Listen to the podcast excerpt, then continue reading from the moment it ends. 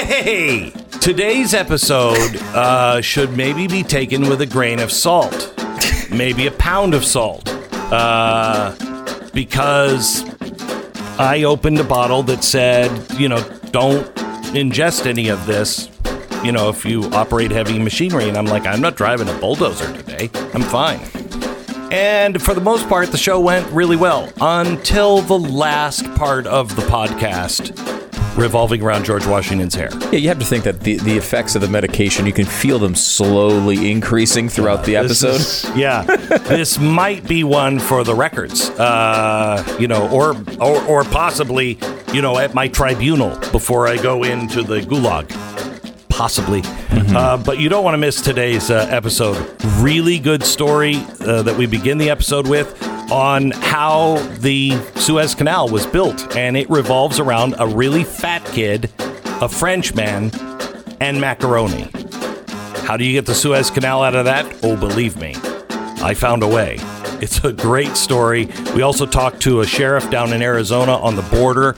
Some really frightening things happening on the border, and we need to wake up. And I uh, put a plea out in uh, that segment of the show. And then, of course, George Washington's hair, where it all goes to hell uh, from there. It's very true. Yeah. Uh, BlazeTV.com slash Glenn. The promo code is Control. You'll save twenty bucks off. That special is still going on. Make sure to take advantage of it. And uh, rate and review this podcast. I mean, we're going to hope I you're mean, just yeah. put it in for five stars. I don't know yeah. after today. We'll see. Yeah, it could be like, whoa, I don't know what happened. We're telling you now. Yeah. Drugs. Mm. Don't play this episode for your kids and say, this is what happens. And tonight on Stu Does America, uh, we're going to have, uh, we're going to go into the George Floyd thing a little bit uh, because today was not the right day to go into it. For some reason, show. Stu kept saying, let's not, yeah. Glenn, you shouldn't comment on this no today. No one's thinking about that Floyd thing. That's not a big no, no, story. It's not a big story I, at not all. At all. Uh, make sure to subscribe to Stu Does America as the podcast as well. You can rate and review there as well. We'd appreciate it. Uh, here's the podcast. Good luck.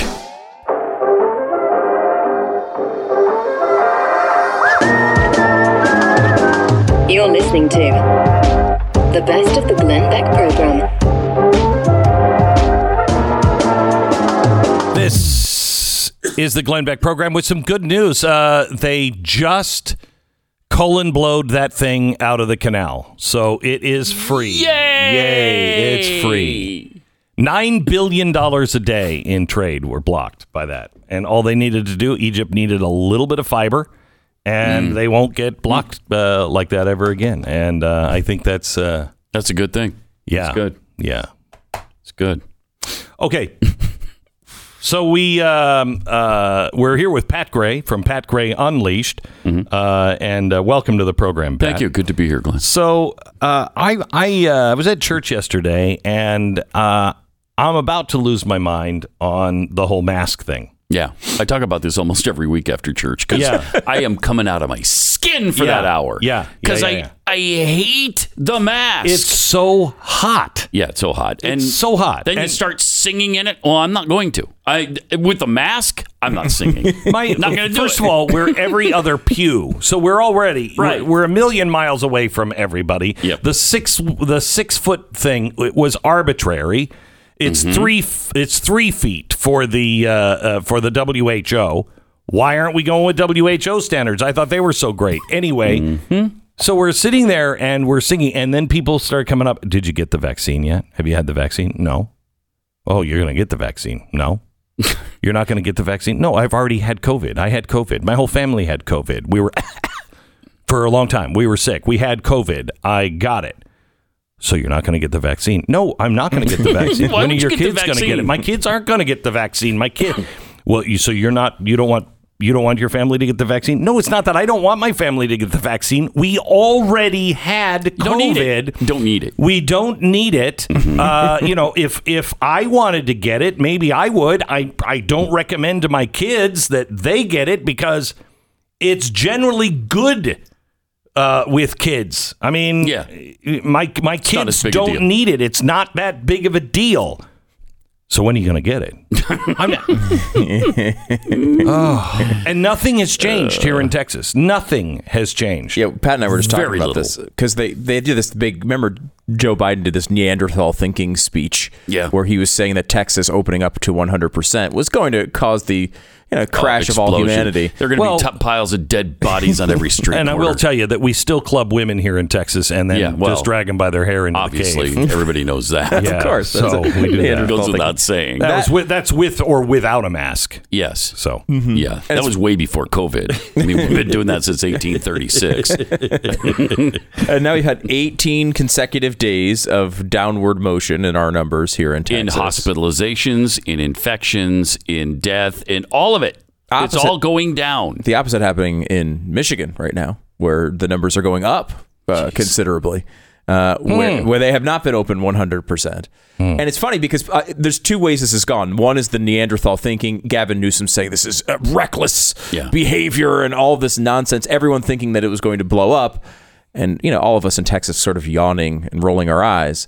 And on the other hand, nothing has really changed. No, I, I mean, well, you can yeah, you can have more people in a restaurant. That's about it. That's the other side. I've seen yeah, a lot and, of people right? using this as like, well, this proves lockdowns don't work. Not really. We didn't have lockdowns before this, and we don't yeah. have them now. It really yeah, doesn't and, seem any different than it was before we made the speech. People do what they think is the right thing to do. They do. So, you know, the, the, the Texans are not all walking around just like, I've got to French kiss everybody I see today. It's not happening. No. It's not happening. They're still wearing masks. And then I'm going to shoot him with my six gun. That's not what happens here. Well, well, once in a while. Well, yeah, once, in, once a while, in a while. They're shooting with a six gun, but only those who deserve it.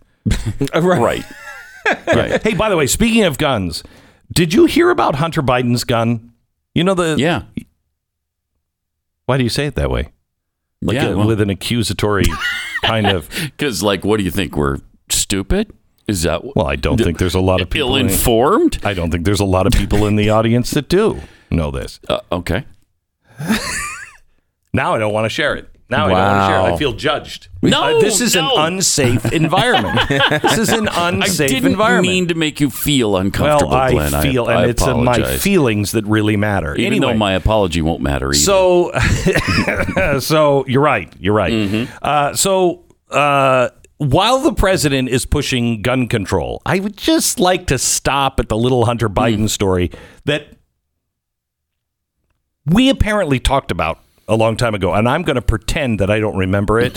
Really? Uh, yeah. Why uh, would you pretend that you don't remember talking about it? You like to take credit for every prediction that you've made. Well, uh, I'm going to pretend. I, so I read a story, and they were like, the only people that were talking about this was Glenn Beck and the Blaze and the, all the research they did during the, the impeachment, and the, they were the only ones that talked. And I'm like, damn right. Damn right. I don't re- you didn't remember the... Uh, oh, of course uh, I do. Of course do. You did. You're anyway, just pretending not to. The story begins in twenty eighteen with Hallie Biden. Now, Hallie... Haley, uh, ha- I think. Why don't Isn't you tell it? the story? Is it Haley? Why don't you just mm-hmm. tell the? Why don't you just tell the story? Well, no, it's your story. I'm just helping with it. Well, you remember Did the you story from the when Mac- you initially talked about it so Did, often. Right, right. Yeah. It was you Who that broke you the story. And by the way, did you hear my macaroni story on the Suez Canal a few minutes ago? Don't uh, correct yeah, my stories. Right, okay. They are airtight. So, okay. so Hallie Biden. Yeah. Mm-hmm. With Beau Biden. Mm-hmm. You want to correct me there? No.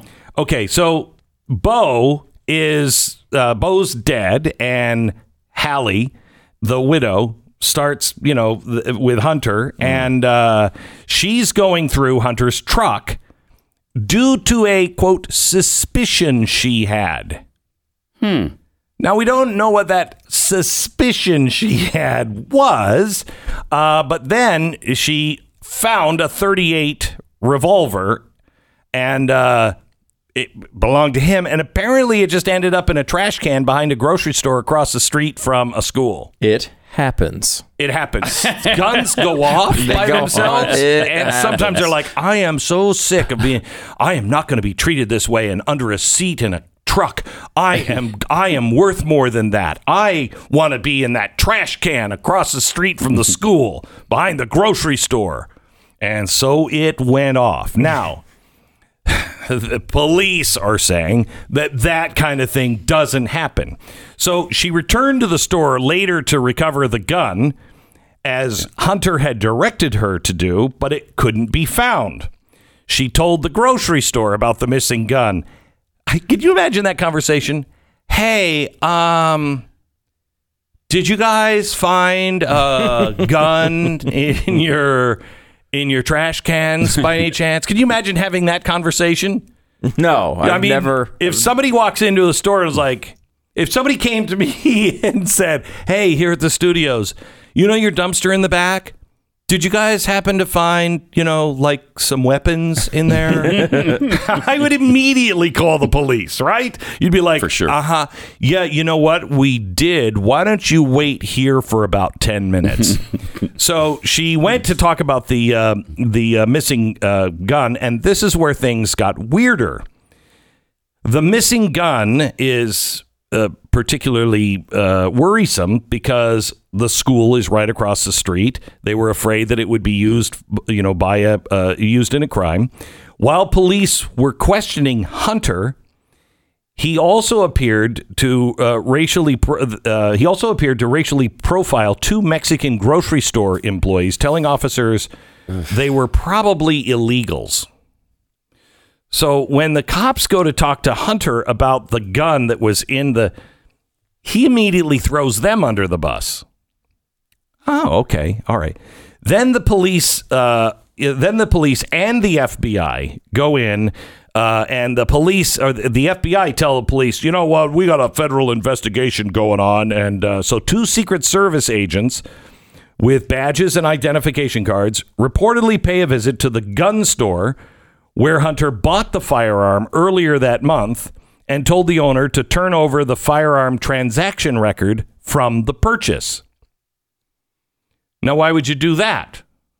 Oh, we want no record of that. We'd like you to give us all the records on that.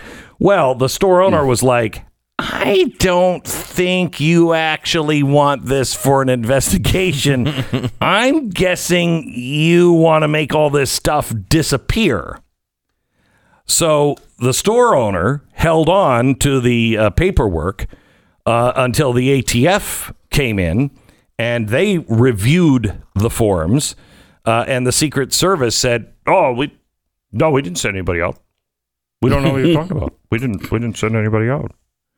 Uh, it also appears that Hunter may have lied on his federal background check. No, did I don't think there's no, no, any no. way. No, he, he could. may have lied. How is they may have lied? He said it's a little fuzzy on those federal forms when they a- ask you about, you know, previous drug abuse, drugs, and you uh, say, and you say no, no when blatantly you're on record yeah. having happened. convictions yeah. and stuff. Well, when you were doing coke in a Hertz rental car that you ah. turned back with coke lines still on the dashboard. Unclear.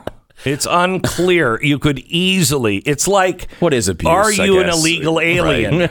No, I'm not from space.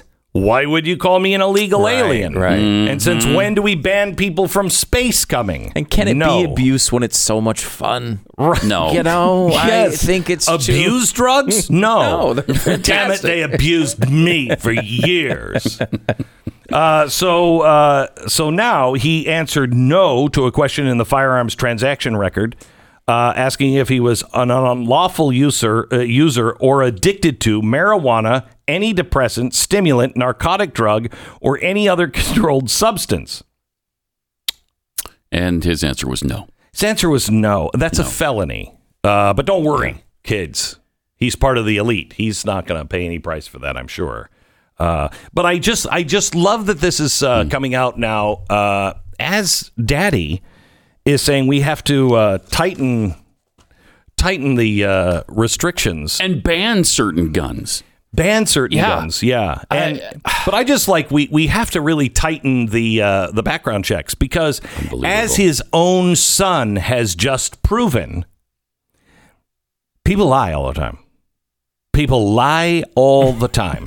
if you if you want a drug, let's say you're a drug abuser and you want a gun, you're going to go find one and you'll buy it, not necessarily from the gun store, because you're already buying drugs from a drug dealer. It's not like I've got my lines. Uh, my favorite one was the, this Boulder shooting. You know, one of the first narratives after they were like, oh, it's got to be a white guy.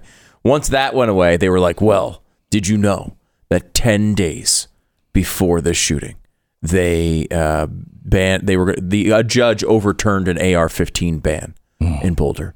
And ten days before that. And this guy bought the, the A R fifteen like six days before that. Do you believe this? Well, he bought it in another town where they didn't have an A R fifteen ban. That, it didn't. That is why.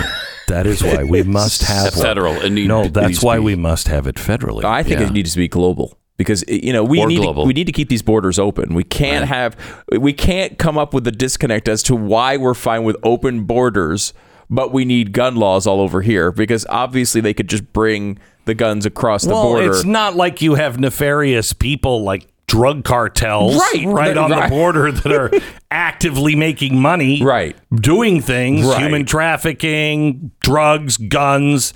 There's none of that happening. Mm-hmm. No. no. These are just no. good people. Good people. Good people. Good, good people. Bringing people to a better life. Yeah, good yeah.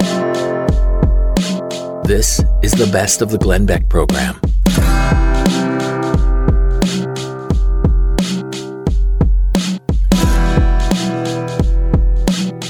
Recently, an Arizona sheriff named Mark Dannels shared an urgent letter on Facebook, and I would love for you to read the whole letter, but I want to share just a couple of excerpts from it. He writes, "The current conditions on the border are impacting public safety in our communities and by any reasonable measure constitute a humanitarian crisis. We remain immersed in politics rather than solutions. In Cochise County, Arizona, they have a sophisticated camera system along the migrant routes across the border. These cameras detect significantly more traffic than our federal partners report capturing. In fact, our estimates are that only twenty-eight percent of the people crossing illegally are taken into custody." Now, I want you to think about the numbers that we have. Think about the numbers that have crossed already. If that's only thirty percent, the numbers are staggering. And where are these people? T C Os, transnational criminal organizations, are exploiting the migrant crisis to ensure the redirection of law enforcement resources away from the interdiction of illegal drugs into this country. They know that increased migrant traffic, especially children, overwhelms resources and essentially gives them the unfettered ability to traffic drugs into the U S. Make no mistake, this is a deliberate tactic. On top of a public safety and humanitarian crisis, we may now add a public health crisis. There should be an outcry from those persons who have expressed concern about the COVID pandemic.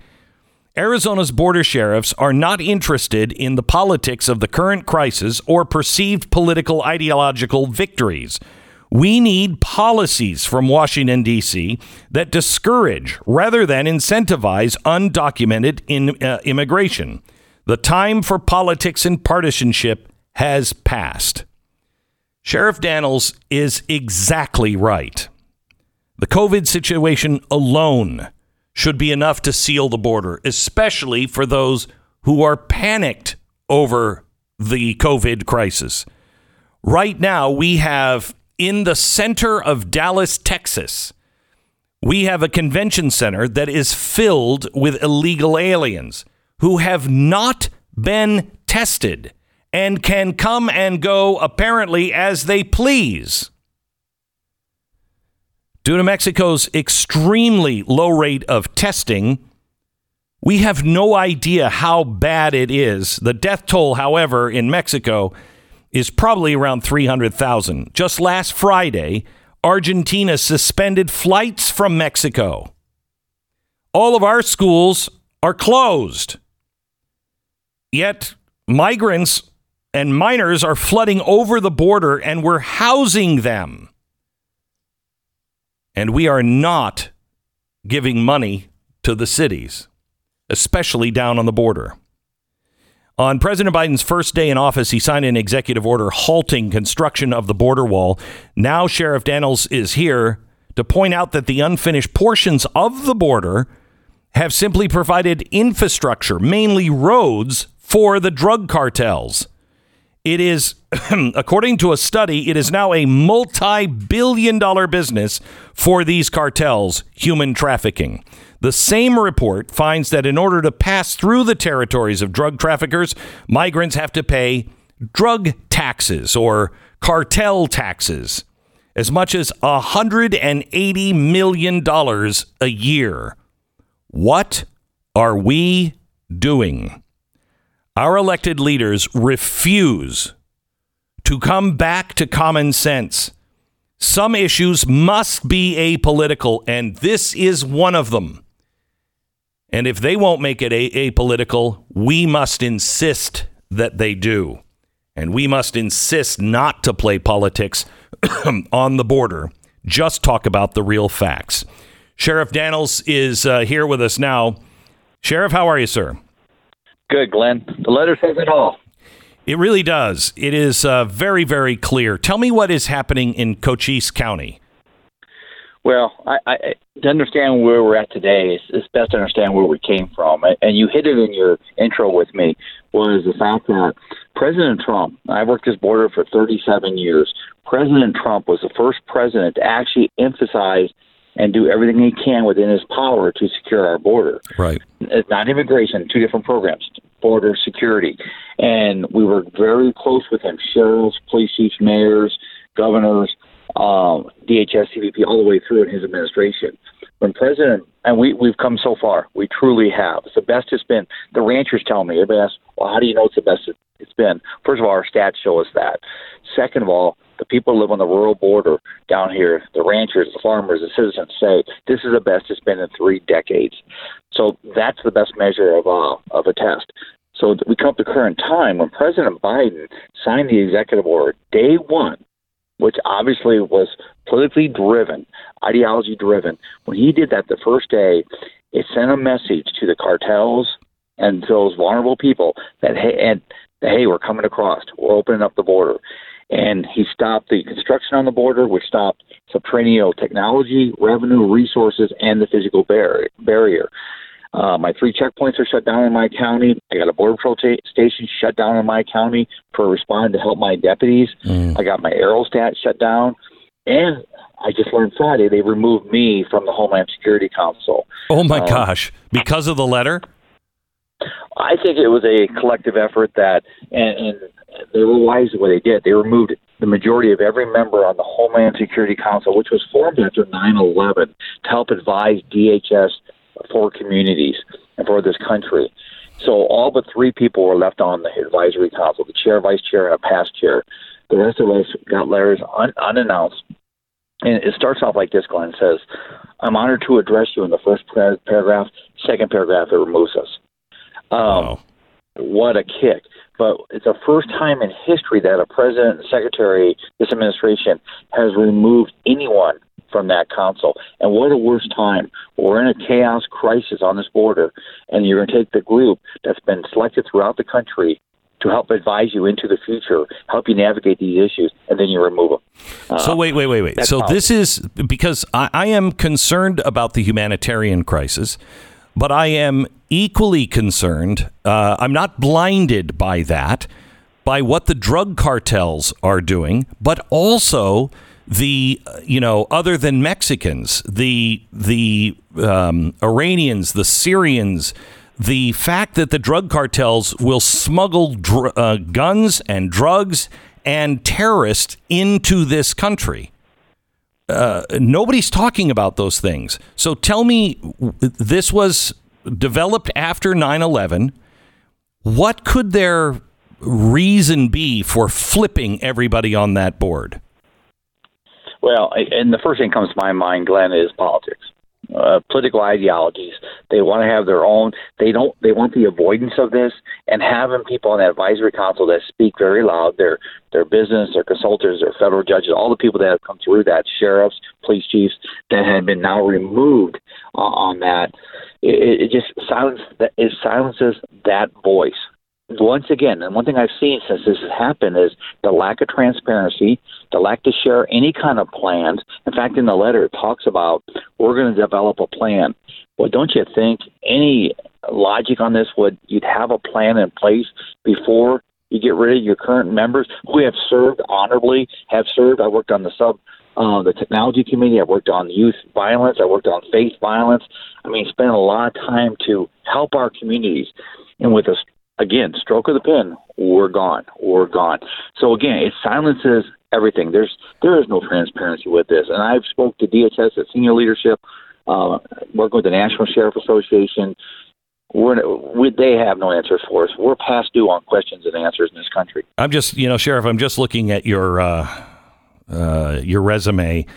Uh, you are uh, really, really, uh, your background is is right, exactly what we need, especially in a in a place like Cochise County. I, I I'm stunned now that uh, they're they're not listening to you. Tell me what tell me what the border wall was doing and why it was so bad to stop it on day one. What has that done? Well, besides sending a message to the cartel that we have an open border, and that's literally the message that's been sent. We hear that from uh, those coming across illegally because the opportunity is now, and truly they're coming across for that reason. In my county, um, when they stopped the physical barrier, the, the technology and the resources, what that's done is left my border in disarray down here.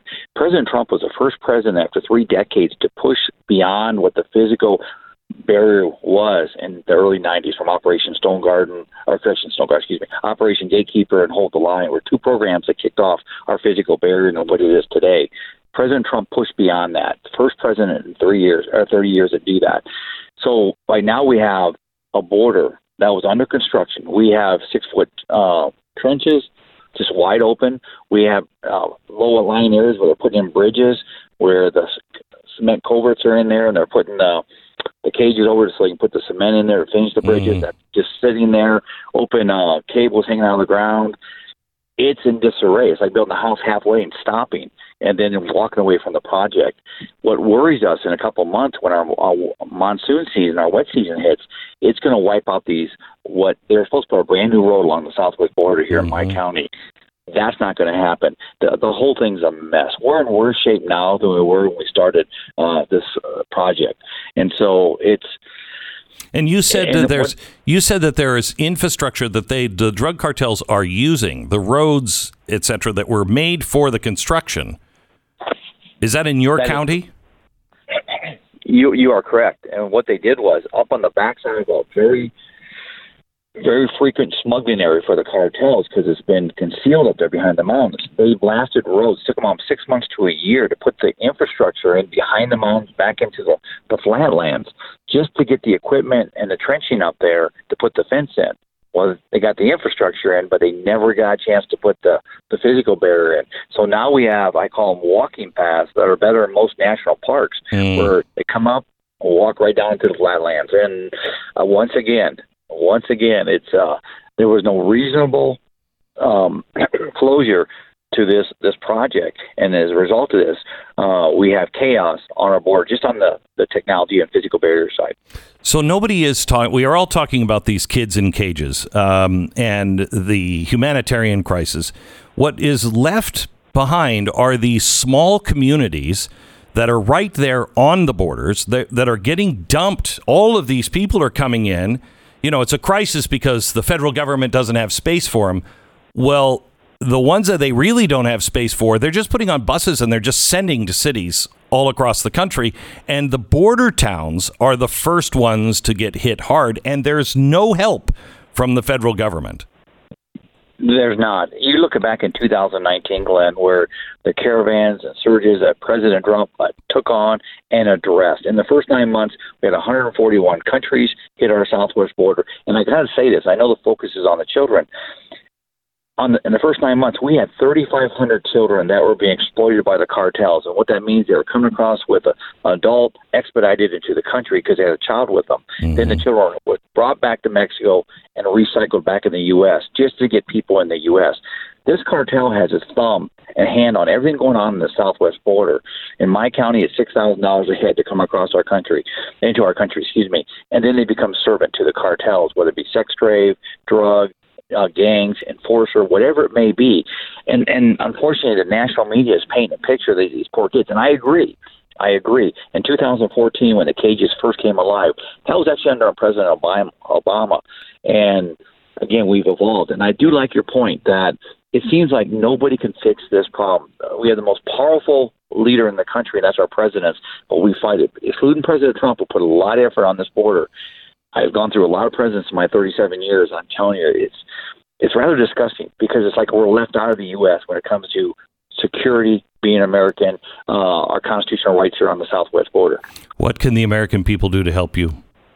They need to stand up and be united, because why were the attention of the national media when, uh, exclusively when it comes to the children?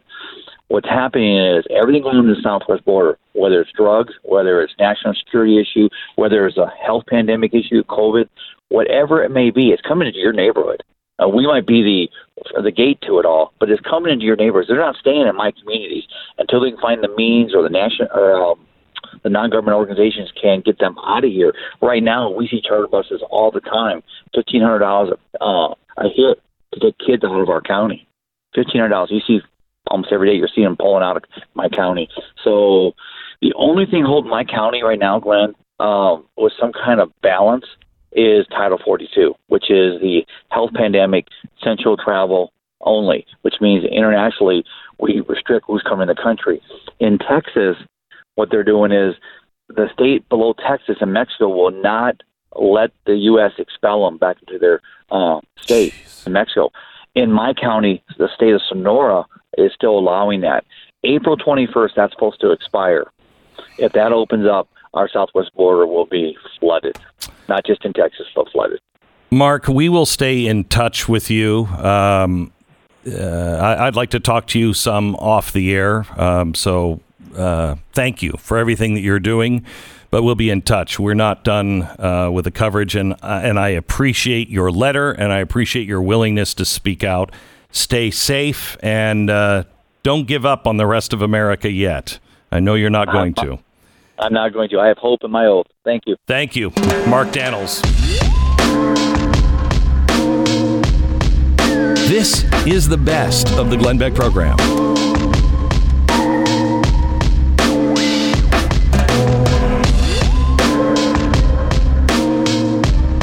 So they uh, they have dislodged the uh, the giant cargo ship in the Suez Canal. And the reason why I put you on duct tape alert is uh, because we may be having another co- toilet paper crisis. Now, I mean, it's been I, a, it's been a year. Been why a year. Not have another uh, one? As just for the anniversary. Why not? Mm-hmm. Why not all go panic and buy a bunch of toilet paper? They're saying because of the Suez Canal being shut down, we may the world may experience a toilet paper shortage. And I have to tell you, um, there are many things, air conditioning being one of them. Um, I think air conditioning and toilet paper are my no-go zones. You know what I mean? If they say, Glenn, you can't have air conditioning, and sorry, no more toilet paper, bad for the environment, I say let the planet burn. Mm-hmm. Uh, it's just it's just my line, you know. Uh, indoor in, indoor plumbing is uh, is also is also on that line. Refrigeration. Anything refrigerated, uh, you know, that involves any kind of refrigeration. My house, my actual refrigerator. Oh, certainly electricity car. Would fall into this. Got to have that. Well, if you could find another way to get the air conditioning running and the lights. I guess lights are also... I think there's lighting a lot is important. Of, there's a lot of things on my... we're, well, here's what we're willing to do. Nothing. Okay? We're not going to do anything. I'm to willing help. to separate my garbage, but not really. I... Not really. I'm going to put them in the same garbage can. I mean, I'll separate them, and then I'll put them in the garbage can, and then uh, knowing that my city is just going to dump them in the same place. Oh, yeah. The only actual use for recycling is the extra garbage can. You have more capacity. Yes. That's the yes. only thing. Yes. Yes. And the, they're usually big, like the right. big green garbage can. You yeah. can fit a lot of non-recyclables in. Right. That's That's so it's great. It. It's great. And uh, so we appreciate uh, the environmentalists for that. Anyway, um, they, uh, uh, they're now saying that toilet paper may be a shortage because of the Suez Canal. And I'm wondering... I'm I'm I'm wondering, uh, it, are those little teeny tugboats that they're using? Are those really? Is that the best we can do? I mean, as a planet, is that? Has anybody thought of just taking a like a big old battleship You know, one that we don't even care about. Make it like a demolition derby. And they're like, I'm going to take the battleship and I'm just going to ram that thing until it comes unlodged. I mean, is this really the best we can do? Have you seen the little toot out there? Like, I can do it. I can do it. Can we get bigger boats? It doesn't seem that intimidating. You need like it a, doesn't. You need a little. But I mean, I don't think destroying the boat in the middle of the canal Not would work saying, very well. Really? Because that's the way, I mean... You know the history of the Suez Canal? I have zero life. No. Zero life. And something tells me you're about to confirm that. I, I am. I, the Suez Canal is a fascinating story about how it came. It actually started because a kid was really, really fat. And his dad wanted him to lose weight, and he hired a French guy to help him. That's honest to God. This is how the Suez Canal started. His dad looking at his son, he's like, you are going to die from an early death. This is in the eighteen hundreds, okay, when everybody, when fat was beautiful. So you can imagine how fat this kid had to be. And uh, he's like, you're going to die from, you're too fat. You're too fat. You'll never amount to anything if you're that fat. And uh, he couldn't get his son to stop eating. So he hires a French guy. Now, why would you hire a French guy to do it? The only reason why this French guy happened to be in town was because Napoleon was in town. It was it was Egypt. And so this French guy is like, oh, I, I can uh, help your son lose weight. Eh. And he gets to know the fat kid, and he likes the fat kid. And he's like, look, uh, don't tell uh, don't tell your dad, but uh, I got a little pasta for you, huh? And so he starts feeding him macaroni. He, he smuggles in macaroni for the fat kid. And the fat kid's like, I love macaroni. Thank you very much. The French are the greatest. And uh, and dad just thinks, my son, I, look, I am doing everything I can. Huh? And the dad is saying, well, my son's not losing any weight. Hmm. Don't look at me. So this goes on for a while. And then there's all kinds of wars and blah, blah, blah, blah, blah. And, you know, millions die. Sure. Blah, blah, blah. uh, and things change. Uh, and dad dies. And the fat kid's like, oh, finally, finally my dad's dead. And he becomes king. He's now the ruler of Egypt. And with all of these things that are changing, the, the Crimea War and everything else, Um, there, the planet is changing because everybody was getting all of their goods and services either over land, and the Ottoman Empire was was really in trouble at the time. So those trade routes were being lost, or you go down south around Africa, which took too long. So that's when the French guy, who was strangely not a dietitian. uh, I don't know what exactly he did. I think he was like an engineer. I mean, he was a guy who w- wanted to build the Suez Canal for a long time. And he says, look, I uh, smuggled the macaroni to you huh? when your uh, papa was saying, hey, fatty fatso, stop eating so much. It was me with the macaroni. And so the fat kid's like, okay, we'll build. I mean, I'm. This is the gist of it. You'd have to... This isn't a historical quote. This is not exactly the historical quote, but we don't know. I wasn't there, and neither was a historian. They didn't have tape decks back then, so he's like, I gotta do it because I want more macaroni. And so he builds the... He starts to build the canal. Uh, the problem is, is it takes so many people. There's not enough slaves! And he is telling everybody that you have to uh, you have to build the canal and you're a slave. And so, uh, you know, you're a peasant. So you work for me. You're a slave. And uh, now go build the canal. Well, at the time this is happening, something else in the world is happening. Now, this is the part where you, you can look at everyone who says the United States never did anything. The United States is just a horrible place. We are just, you know what we are? We're all about slavery. That's all this country's ever done. Okay. Suez Canal. sixty thousand people are slaves building this canal. Something interesting happens. It's called the Emancipation Proclamation. Ah, crap.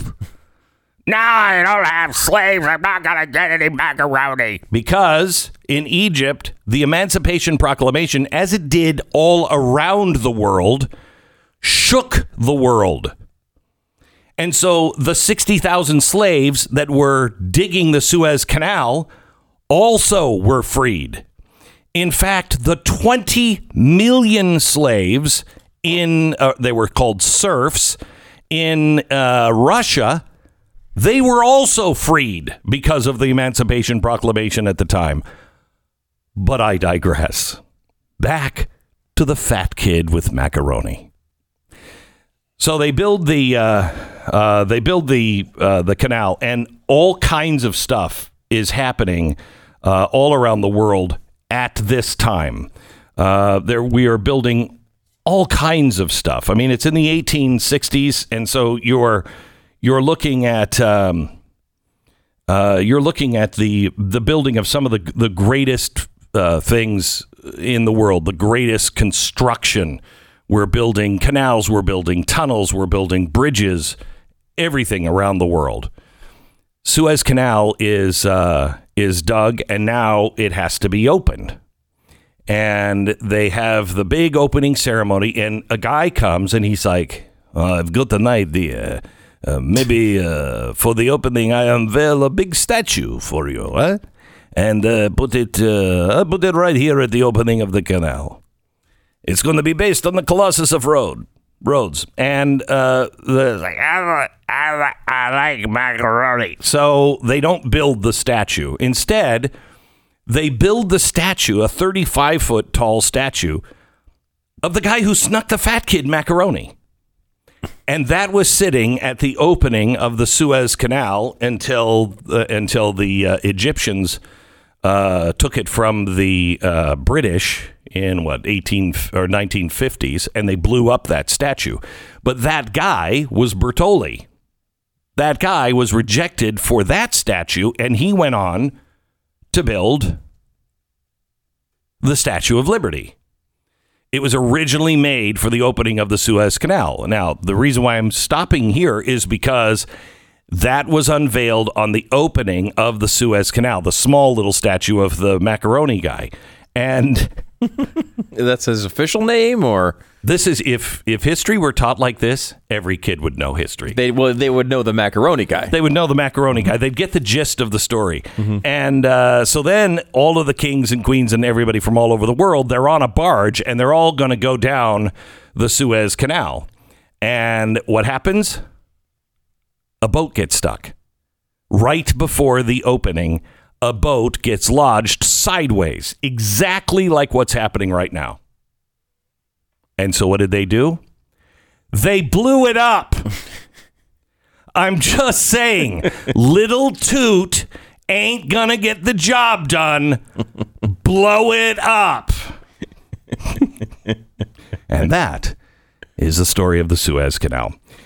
Yeah, kind of.